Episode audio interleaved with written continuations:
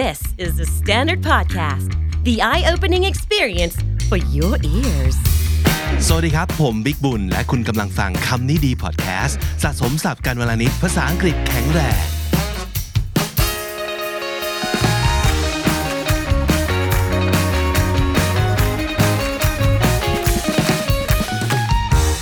คำนี้ดี episode นี้เป็นตอนสุดท้ายของซีรีส์ที่ชื่อว่า KND Idiom 100 แล้วนะครับสำนวนอังกฤษพื้นฐานรู้ไว้ใช้เป็นเจ้าของภาษาเขาใช้กันบ่อยมากๆ เราให้คุณสะสมกันมา 10 episode ต่อเนื่อง episode ละ 10 สำนวน รวมกันก็เป็นร้อย idiom พอดีนะครับ 10คูณ10 นะครับ ใครยังไม่ได้ดูยังไม่ได้ฟัง ย้อนกลับไปได้ ถ้าเกิดไปบน YouTube เราจะจัดทำไว้เป็น playlist ให้ฟัง 10 ตอนรวดๆยาวๆกันไปเลยนะครับ วันนี้เป็นอตอนสุดท้ายนะครับในซีรีส์นี้เราจะรวบรวมสำนวนต่างๆ อีเดียมต่างๆ ที่เป็นเรื่องราวเกี่ยวกับความตุยทั้งหมดเลยนะครับ10สำนวนตุยในวันนี้มาดูกันสิว่า คนเราจะตายกันได้กี่แบบบ้าง ด้วยสำนวนอะไรกันบ้างนะครับ เริ่มต้นสำนวนที่ 91 อันนี้น่าจะฮิตสุดๆเลย เพราะว่าเราน่าจะคุ้นเคยกับคำว่า bucket list ใช่ไหมครับ bucket list คืออะไร bucket list เนี่ย bucket แปลว่าถังนะครับ bucket list ก็คือรายการสิ่งที่เราอยากทำก่อนตาย เกี่ยวกับตายยังไง จริงๆบักเก็ตในที่นี้อย่างที่บอกว่ามันเป็นถัง แต่ว่าสำนวนนี้มีที่มาเกี่ยวกับเรื่องของการฆ่าตัวตาย ซึ่งก็คือการแขวนคอตายนั่นเองลองคิดถึงคนที่อยากจะแขวนคอตายนะครับเขาก็จะเอาถังมาคว่ำยืนบนถัง เอาเชือกผูกบนขื่อ แล้วก็แขวนคอนะครับ ตอนก่อนที่จะแบบทิ้งร่างตัวเองลงมาก็เตะถังทิ้งไปนะครับแล้วก็จะห้อยต่องแต่งแล้วก็ตุยนะครับ kick the bucket เป็นสำนวนที่ว่าด้วยเรื่องการฆ่าตัวตายแบบนี้ มันก็เลยกลายเป็นความหมายว่า แปลว่าตายนั่นเอง kick the bucket คือ to die นะครับ ก็หมายถึงใครสักคนหนึ่งเนี่ยเเสียชีวิต แต่ว่าโดยส่วนใหญ่เท่าที่เคยได้ยินนะครับ ถ้าเกิดจะใช้สำนวนนี้เนี่ย มันจะเป็นลักษณะของแบบ ใช้ในแง่ของแบบ light hearted ก็คืออใช้ในความหมายที่บริบทที่ไม่ซีเรียส ไม่ใช่ความตายที่โศกเศร้า แต่ว่าเราจะพูดถึงความตายในแง่ของ humorous way ก็คือเป็นอารมณ์ขันนั่นเองนะครับ เช่นสมมุติเราอาจจะบอกว่า all the money goes to her when the old man kicks the bucket all the money goes to her when the old man kicks the bucket ก็คือตะแกรงนั่นลงลงเมื่อไหร่เนี่ยเงินจะเป็นของนางทั้งหมดอ่าอะไรอย่างนี้เป็นต้นนะครับ อย่างที่บอกว่าเป็นที่มาของ the bucket list ที่หลายๆคนคุ้นเคยตอนนี้ก็รู้ที่มาของมันแล้วนะครับ มาจากสำนวนนี้นั่นเอง kick the bucket สำนวนที่ 92 ยังคงตุยกันต่อเนื่อง แต่ว่าอาจจะไม่ได้ตุยจริงก็ได้นะ ลองนึกถึงภาพแบบเวลาปลามันตายครับ มันจะเป็นยังไงฮะ มีลักษณะยังไงฮะหงายท้องถูกปะเออ belly up belly ก็คือท้อง up ก็คือขึ้น เอาท้องขึ้นก็คือหงายท้องนั่นเองนะครับ belly up ก็แปลว่า dead ได้เหมือนกัน แต่ว่าในอีกบริบทหนึ่งก็อาจจะหมายถึง to fail completely to fail completely ล้มเหลวอย่างสิ้นเชิง หลาย ๆ ครั้งเวลาเราพูดคาว่าตายเนี่ย มันไม่ได้หมายถึงตายจริงแบบสิ่งมีชีวิตที่เสียชีวิต ไม่ใช่ แต่เราอาจจะหมายถึงอ้าวสวยแล้วสวยแล้ว ชิปเป๋งแล้วไงล่ะอ่ามันมันมีความซวยเกิดขึ้น มันมีความ fail บางอย่างเกิดขึ้น แล้วไม่ใช่ fail ธรรมดา fail miserably fail completely เราก็ใช้คาว่า belly up ได้เหมือนกันนะครับ เช่น ทีมที่เราเชียร์อยู่ไม่ว่าจะเป็นทีมอะไร การแข่งขันอะไร อาจจะเป็นกีฬาเป็นดนตรี เป็นอะไรก็ตามทีนะ our team just went belly up it's hopeless ทีมของเราเนี่ยแบบไม่ไหวแล้วเท่งถึง ตายหยังเขียดไม่รอดละอ่านี่คือความหมายของถ้าเกิดจะแปลไม่รอดหยังเขียดก็คือตาย แต่ตายในที่นี้มันไม่ได้เสียชีวิตจริง ๆ แต่หมายถึงว่า หมด หมดละหมดหวัง แพ้เขาหลุดลุยประมาณนั้น our team just went belly up the business went belly up during the long recession recession ก็คือการถดถอยทางสภาพเศรษฐกิจสังคมก็คือ ช่วงนั้นเนี่ย มันเศรษฐกิจมันฝืดเคืองไปหมดเลยนะครับ เพราะฉะนั้นธุรกิจนี้ก็เลย went belly up went ในที่นี้ก็คือ go go belly up นะครับ went belly up ก็คือไม่รอดแล้วธุรกิจนี้ เพราะว่าเอ่อเผชิญกับสภาวะเศรษฐกิจถดถอยแบบนี้ไม่ไหว after the fire the firm went belly up หลังจากที่โดนไฟไหม้ไป บริษัท the firm ก็คือบริษัทนะครับ ก็ belly up ไปเลยนะครับ นั่นคืออีกหนึ่งสำนวนตุยที่น่าสนใจ belly up นึกถึงภาพปลาตายหงายท้องเอาไว้นะครับ มาถึงอีเดียมหมายเลข 93 นี่เป็นอีเดียมโปรดของผมในวันนี้เลยนะครับ buy the farm หรือว่าพูดเป็นรูปอดีตก็คือ bought the farm การไปซื้อที่นา the farm ก็คือไร่นานั่นเองนะครับ ก็เป็นสำนวนที่แปลว่าตายได้เหมือนกันนะครับ to die or generally to die in battle or in a plane crash a battle ก็คือสงคราม plane crash ก็คือเครื่องบินตกทำไมมันเกี่ยวข้องกับเรื่องของเครื่องบินตกหรือว่าต้องตายในสงครามด้วย จริงๆ มันมี 2 ทฤษฎีครับ ทฤษฎีแรกเขาบอกว่า the idea that when a jet crashes on a farm the farmer may sue the government for compensation เรานึกถึง อันนี้มันมีที่มาตั้งแต่สมัยแบบปี 1920 กว่ากว่า ช่วงนั้นมันจะมีการแบบสงคราม สงครามโลกต่างๆ ใช่ไหมครับ เวลาเครื่องบินรบตกเนี่ย บางทีเป็นไปตกในที่นา ไปตกในไร่ของแบบชาวบ้านนะครับ แล้วพอเครื่องบินไปตกในที่นาของเขาแล้วเนี่ย เจ้าของที่ก็จะฟ้องรัฐบาลเพื่อ compensation compensation ก็คือเงินชดเชย เพราะฉะนั้นมันก็กลายเป็นว่า คนอาจจะแอบหวังว่าเออเครื่องบินช่วยมาตกในฟาร์มกูหน่อยเหอะ เพราะว่าเงินชดเชยจากรัฐบาลเนี่ยสามารถทำให้เขาจ่ายค่าเออเรียกอะไรค่าจำนองที่ดินได้เลย เพราะฉะนั้นก็เลยกลายเป็นว่าความตายของนักบินเนี่ยเป็นสิ่งที่จ่ายค่าฟาร์มหรือว่าค่าไร่ค่านาให้กับชาวบ้านเหล่านั้นนั่นเอง ก็เลยกลายเป็นสำนวนว่า buy the farm คือ bought the farm คือไปซื้อนาแล้วไปซื้อนาแล้วก็คือ ตายนั่นเองจากเครื่องบินตกนะครับ อีกทฤษฎีหนึ่งเขาบอกว่ามันเป็น the military man might dream of returning from the battlefront and settling down with a family to peaceful life down on the farm เรานึกถึงสหารแบบทหารผ่านศึกที่แบบผ่านสงครามมาแล้วรอดชีวิตกลับมาได้ ก็บอกเอาละไม่เอาละหลังจากเลิกเป็นทหารเนี่ยจะไปเกษียณตัวเองอยู่ทำไร่ไถนาอยู่กับครอบครัวอย่างมีความสุข เพราะฉะนั้นการที่ไปซื้อที่นานะครับก็คือการแบบเกษียณแล้วก็ใช้ชีวิตในบั้นปลายเตรียมตัวตายอย่างมีความสุข แล้วก็อย่างสงบนั่นเอง เพราะฉะนั้นถ้าสมมติเกิดมีใครสักคนหนึ่งนะครับที่เพื่อนเขาเนี่ยตายอาจจะตายในสงครามตายตั้งแต่อายุยังน้อยเนี่ยเขาอาจจะบอกว่า well he bought the farm early he bought the farm early ก็รีบรีบไปเกษียณใช้ชีวิตอยู่ในท้องไร่ท้องนา และตอนนี้ก็เกษียณไปอยู่ที่ท้องนาท้องไร่แล้ว ก็เป็นสำนวนที่หมายถึงว่าตายไปแล้วนั่นเองนะครับ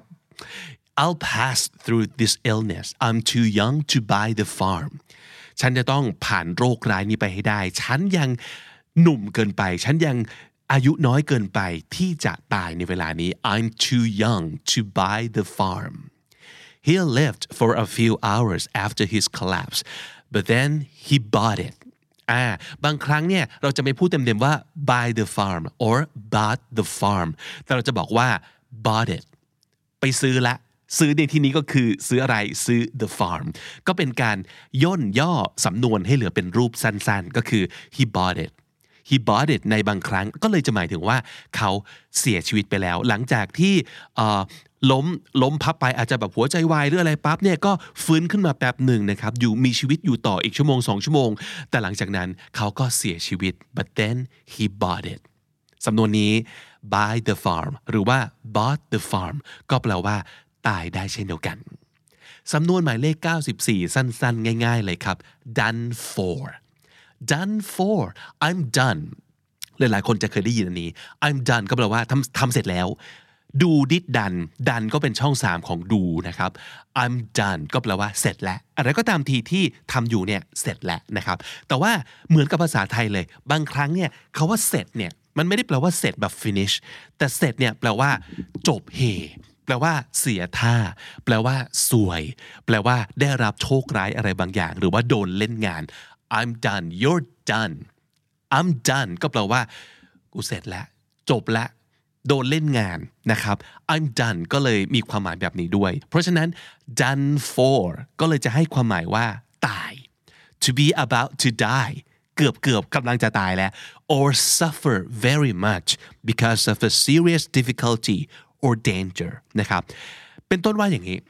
we all thought we were done for when the boat started to sink เรือเนี่ยเริ่มกำลังจะจมลงไปนะครับ เพราะฉะนั้นตอนนั้นเนี่ยเราทุกคนคิดว่าจบแล้วตายแน่ ๆ เลย ตายแน่ ๆ we're done for ในขณะที่เรือกำลังล่มลงไปเรื่อย ๆ แต่หลังจากนั้นแน่นอนว่า ถ้าเกิดมีชีวิตมาพูดประโยคนี้ก็แสดงว่ารอด ใช่ไหมครับ แต่ว่าตอนนั้นน่ะ we were thinking that we were done for we were done for ตอนนั้นคิดว่าไม่น่าจะรอดแล้ว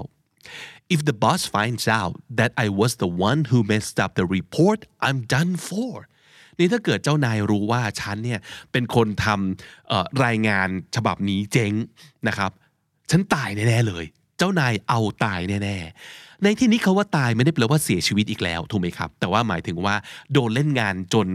อย่างอย่างสาหัสแน่ๆ โดนลงโทษหนักแน่ๆ ดีไม่ดี โดนไล่ออก I'm done for สวยแล้ว ไม่ใช่สวยเฉยๆ สวยถึงอาจจะไม่ถึงชีวิตแต่ว่าสวยจนอาจจะเกิดเรื่องร้ายแรงที่สุดขึ้นมานะครับ if the boss finds out that I was the one who messed up the report I'm done for เพราะฉะนั้น done for ในที่นี้ก็คือ in jeopardy หรือว่า doomed in jeopardy ก็คือ in danger อยู่ในสถานการณ์ที่เป็นอันตรายมากๆ หรือว่า doomed doom เนี่ยแปลว่าจบเหนะครับแปลว่าโชคชะตาลิขิตมาแล้วว่าให้จบสิ้นหรือว่าพ่ายแพ้ doom นะครับ เช่นอีกอันหนึ่งเราอาจจะบอกได้ว่า now that mom knows about it our schemes is done for our schemes done for ก็แปลว่าแผน scheme คือแผน โดยที่มักจะหมายถึงแผนชั่ว แผนร้าย แผนที่มีเจตนาจะเล่นเล่เพทุบายบางอย่างนะครับ โอ้ตอนนี้แม่รู้แล้วว่าเราวางแผนแบบนี้ จบละ แผนของเราเนี่ยล้มเหลวไม่เป็นท่าเลยเพราะว่าแม่รู้ความจริงนะครับ now that mom knows about it our scheme is done for สำนวนที่ 95 เราจะเห็นภาพเลยนะครับ ลองคิดภาพแมลงวันบินมาทั้งฝูง แล้วมันก็ร่วงร่วงอาจจะโดนแบบยาฆ่าแมลงหรืออะไรก็ตาม แล้วมันก็ร่วงแบบทั้งฝูงเลยปับปับปับปับปับปับปับปับปับลงมาตายตายเป็นเบื่ออ่าเพราะฉะนั้นสำนวนตายในข้อนี้เนี่ยไม่ใช่ตายแบบหนึ่งชีวิตตาย แต่ว่าตายกันเป็นหมู่คณะ ตายเป็นเบื่อในที่นี้ก็คือ drop like flies flies ก็คือแมลงวัน drop ก็คือร่วงลงมาตายกันเป็นเบื่อนะครับ so it means many people falling ill or dying around the same time ก็คือลองนึกภาพคนจำนวนมากที่แบบป่วยในเวลาใกล้เคียงกัน แล้วก็ตายกันแบบเป็นเบื่อเลยนะครับ หรือมันอาจจะหมายถึงแบบ faint or collapse or die in large numbers อย่างที่บอกตายบางครั้งไม่ได้แปลว่าตายจริง แต่แปลว่า ล้มลง แปลว่าสลบนะครับ ล้มแบบเป็นพืชเลย นั่นก็หมายถึงว่า drop like flies เช่นเดียวกันคือแบบร่วงกันหมดเลย ร่วงกันระนาว นั่นคือ drop like flies นะครับ หรือว่า rapidly disease in number disease ก็คือตายนั่นเอง rapidly ก็คืออย่างรวดเร็วนะครับ ตายเป็นเบื่อ เป็นต้นว่ายังไงบ้าง horses and cattle drop like flies during the drought horses and cattle ก็คือม้า แล้วก็ cattle ก็คือปศุสัตว์ทั้งหลายนะครับ ช้างม้าต่างๆ วัวต่างๆ ที่เลี้ยงเอาไว้ใช้งานนั่นคือ cattle drop like flies during the drought drought ก็คือ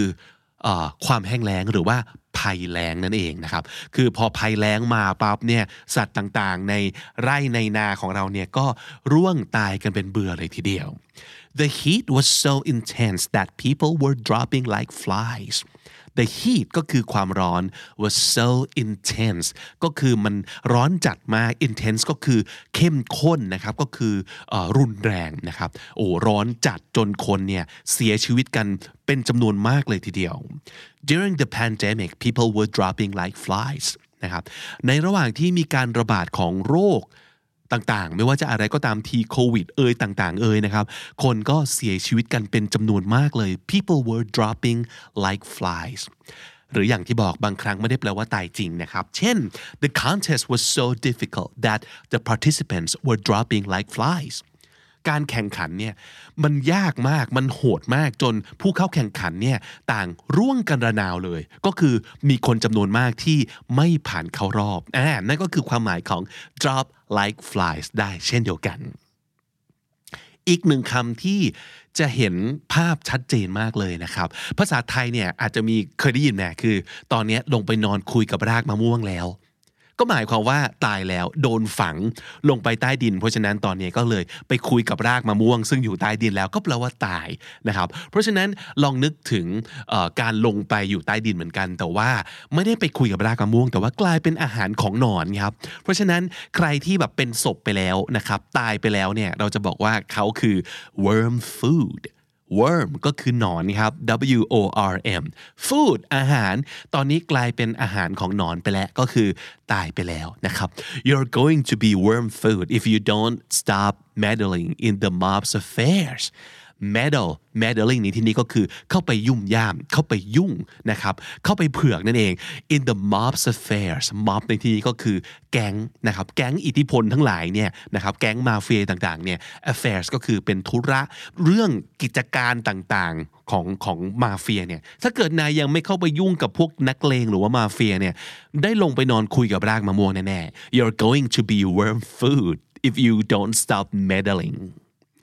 อาจจะมีคนถามว่า is Tom still kicking around อันนี้ก็เป็นอีกหนึ่งสำนวนแถมนะครับ kick around ก็คืออยังมีชีวิตอยู่ยังอยู่แถวๆนี้หรือเปล่านะ is Tom still kicking around คนตอบก็บอกว่า oh he's been worm food for years his daughter's running things around here now ลองนึกถึง สมมติเรากลับไปเยี่ยมบ้านเก่านะครับแล้วไม่ได้มาที่นี่นานแล้วจำได้ว่ามีลุงทอมเนี่ยเป็นเจ้าของร้าน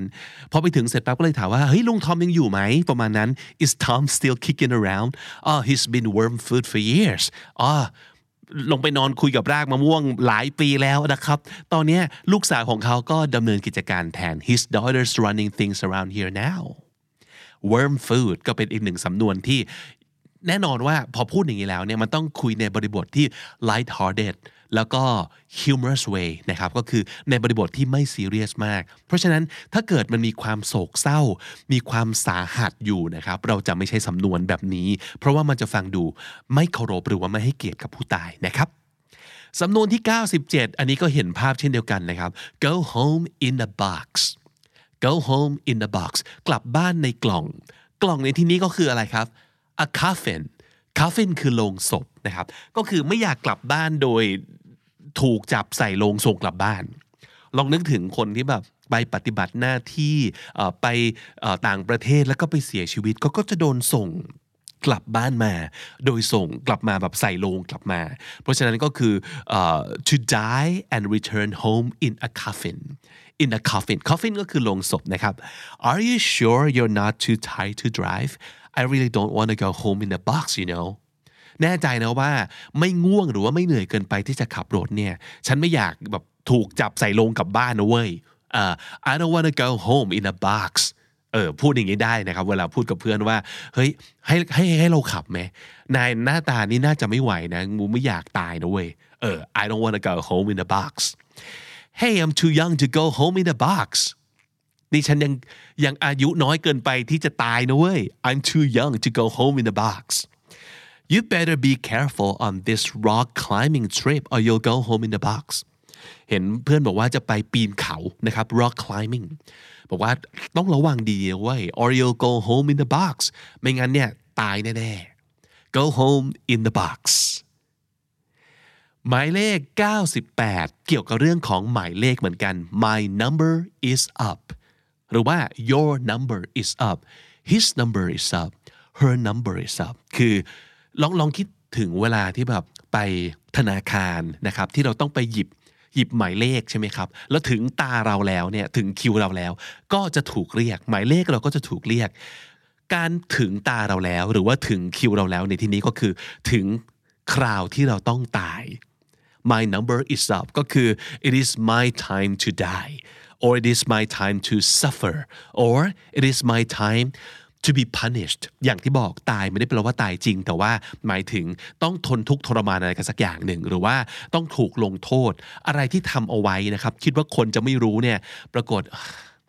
ถูกคนพบความจริงแล้ว my number is up สวยละ เดี๋ยวต้องโดนลงโทษแน่ๆเลย เดี๋ยวต้องโดนแน่เลย my number is up My only wish is that I don't feel any pain when my number is up หลายๆ คนสามารถจะพูดประโยคนี้ได้เลย เชื่อว่าเป็นสิ่งที่หลายคนพูดคือไอ้เรื่องความตายเนี่ยไม่ได้กลัว แต่กลัวเรื่องความทรมานก่อนตาย เพราะฉะนั้นขออย่างเดียวเมื่อถึงคราวแล้วเนี่ยขอให้เราไปไวๆไม่ต้องทนทุกข์ทรมาน My only wish is that I don't feel any pain when my number is up There's no point worrying about getting killed in a plane crash. When your number's up, your number's up. When your number's up, your number's up. เมื่อถึงคิว ก็ถึงคิวนะครับก็คือเมื่อถึงที่ตายยังไงมันก็ต้องตาย เพราะฉะนั้นไม่ต้องไปนั่งกังวลกลัวเรื่องของแบบเครื่องบินจะตกอะไรต่างๆ ทุกคนรู้สถิติเครื่องบินตกมันไม่ได้เยอะขนาดนั้นนะครับเรายังมีโอกาสแบบโดนรถชนมากกว่าอีกนะครับหลายๆอันนี้คือสิ่งที่หลายๆ คนก็พูดเป็นเรื่องของ statistic นะครับแต่ว่าการที่เราบางทีเนี่ยอดคิดไม่ได้ว่า ถ้าเกิดเครื่องบินตกเนี่ยมันก็เลยต้องมานั่งกลัวนั่งกังวล ก็เลยมีคนอาจจะบอกว่าไม่ต้องกังวลหรอกสมมตินะถ้าเกิดมันตกขึ้นมาจริง ๆ มันก็ถึงคราว คนเราเมื่อถึงคราว มันถึงที่ตายมันก็ต้องตาย when your numbers up your numbers up This evidence proves that the senator was part of the conspiracy. His numbers up this time. His numbers up this time ก็คือถึงคราวแล้ว คราวนี้ไม่รอดแล้ว ตายแน่ ๆ เลย ท่านวุฒิสมาชิก the senator นะครับ ถูกยืนยันด้วยอะไร evidence หลักฐานพิสูจน์แล้วว่า ท่านวุฒิสมาชิกเนี่ย was part of the conspiracy the conspiracy คือการสมรู้ร่วมคิดนะครับ จับได้โป๊ะเลยทีเดียวหลักฐานออกมาฟ้องว่า ท่านมีส่วนในการสมรู้ร่วมคิดนี้ คราวนี้ท่านคงไม่รอดแล้วแน่ ๆ นั่นคือ his numbers up his numbers really up this time อีเดียหมายเลข 99 จะมีกลิ่นของเรื่องศาสนาและความเชื่อนิดนึงนะครับ ในหลาย ๆ ศาสนาเชื่อว่าจะมีพระเจ้าถูกไหม เออ ก็คือเขาไม่ได้เชื่อแบบวิทยาศาสตร์ว่าแบบสิ่งมีชีวิตพัฒนามาจาก 1 เซลล์2เซลล์ เพิ่มขึ้นเป็นพันเป็นหมื่นเป็นแสนล้านเซลล์ พัฒนามาเรื่อยๆ วิวัฒนาการมาเรื่อยๆ เขาจะเชื่อกันว่าคนเราเนี่ยถูกกำเนิดมาจากแบบพระเจ้าให้ชีวิตมาประมาณนั้น เพราะฉะนั้นมันต้องมี the maker นะครับ maker ก็คือผู้สร้างผู้ให้ชีวิตคือพระเจ้านะครับ เพราะฉะนั้นการที่เราตายไปเนี่ยก็คือเรากลับไปพบกับ พระเจ้าหรือว่ากลับไปพบกับผู้สร้างของเรา ก็เลยมีสำนวนว่า meet your maker หรือว่า meet my maker เติมคำที่หมายถึงความเป็นเจ้าของได้เลยนะครับ meet จุดๆ someone's maker นั่นเองก็คือ to die and meet God ง่ายๆอย่างนี้เลยนะครับ please stop speeding I don't want to meet my maker today speed เป็นแปลว่าความเร็ว แต่ถ้าสมมติเกิด speed ที่เป็น verb ก็จะแปลว่า ขับรถเร็วเกินไป แบบเหยียบแบบตีนผีเลยบอกว่าเฮ้ยหยุดแบบขับรถอย่างตีนผีได้แล้ว please stop speeding I don't want to meet my maker today วันนี้ยังไม่อยากกลับไปพบพระเจ้านะเว้ย The car was out of control. There was nothing I could do except prepare to meet my maker นะครับในช่วงระหว่างที่แบบรถเสีย การควบคุมเหวี่ยงไปเหวี่ยงมาเนี่ยใจหายแวบแล้วก็คิดว่าสงสัยต้องเตรียมตัวกลับไปพบกับพระเจ้าซะแล้ว I was prepared to meet my maker My old car has finally gone to meet its maker พูดเป็นสำนวนแบบ ติดอารมณ์ขันแบบนี้ก็ได้นะบอกว่ารถของเราคือเก่ามากแล้วขับมาแบบ 25 ปีนะครับ ตอนนี้ก็คือกลับไปพบกับพระเจ้าแล้ว ถ้าสมมติเกิดมันมีสวรรค์ของรถตอนนี้รถของฉันเนี่ยขึ้นไปพบกับพระเจ้ารถแล้วนะครับ ก็คือ meet its maker นะครับก็สามารถจะพูดเป็นสำนวนแบบอารมณ์ขันอย่างนี้ได้เช่นเดียวกัน meet your maker ก็คือ to die and meet God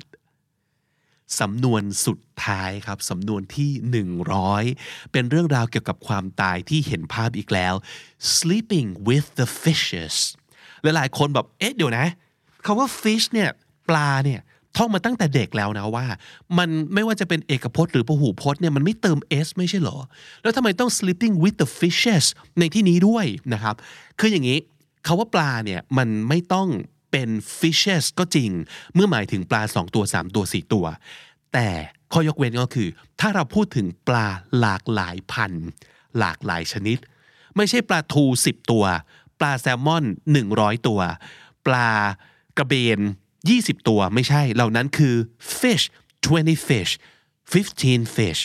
แต่ถ้าสมมติเกิดเป็นปลาหลายประเภท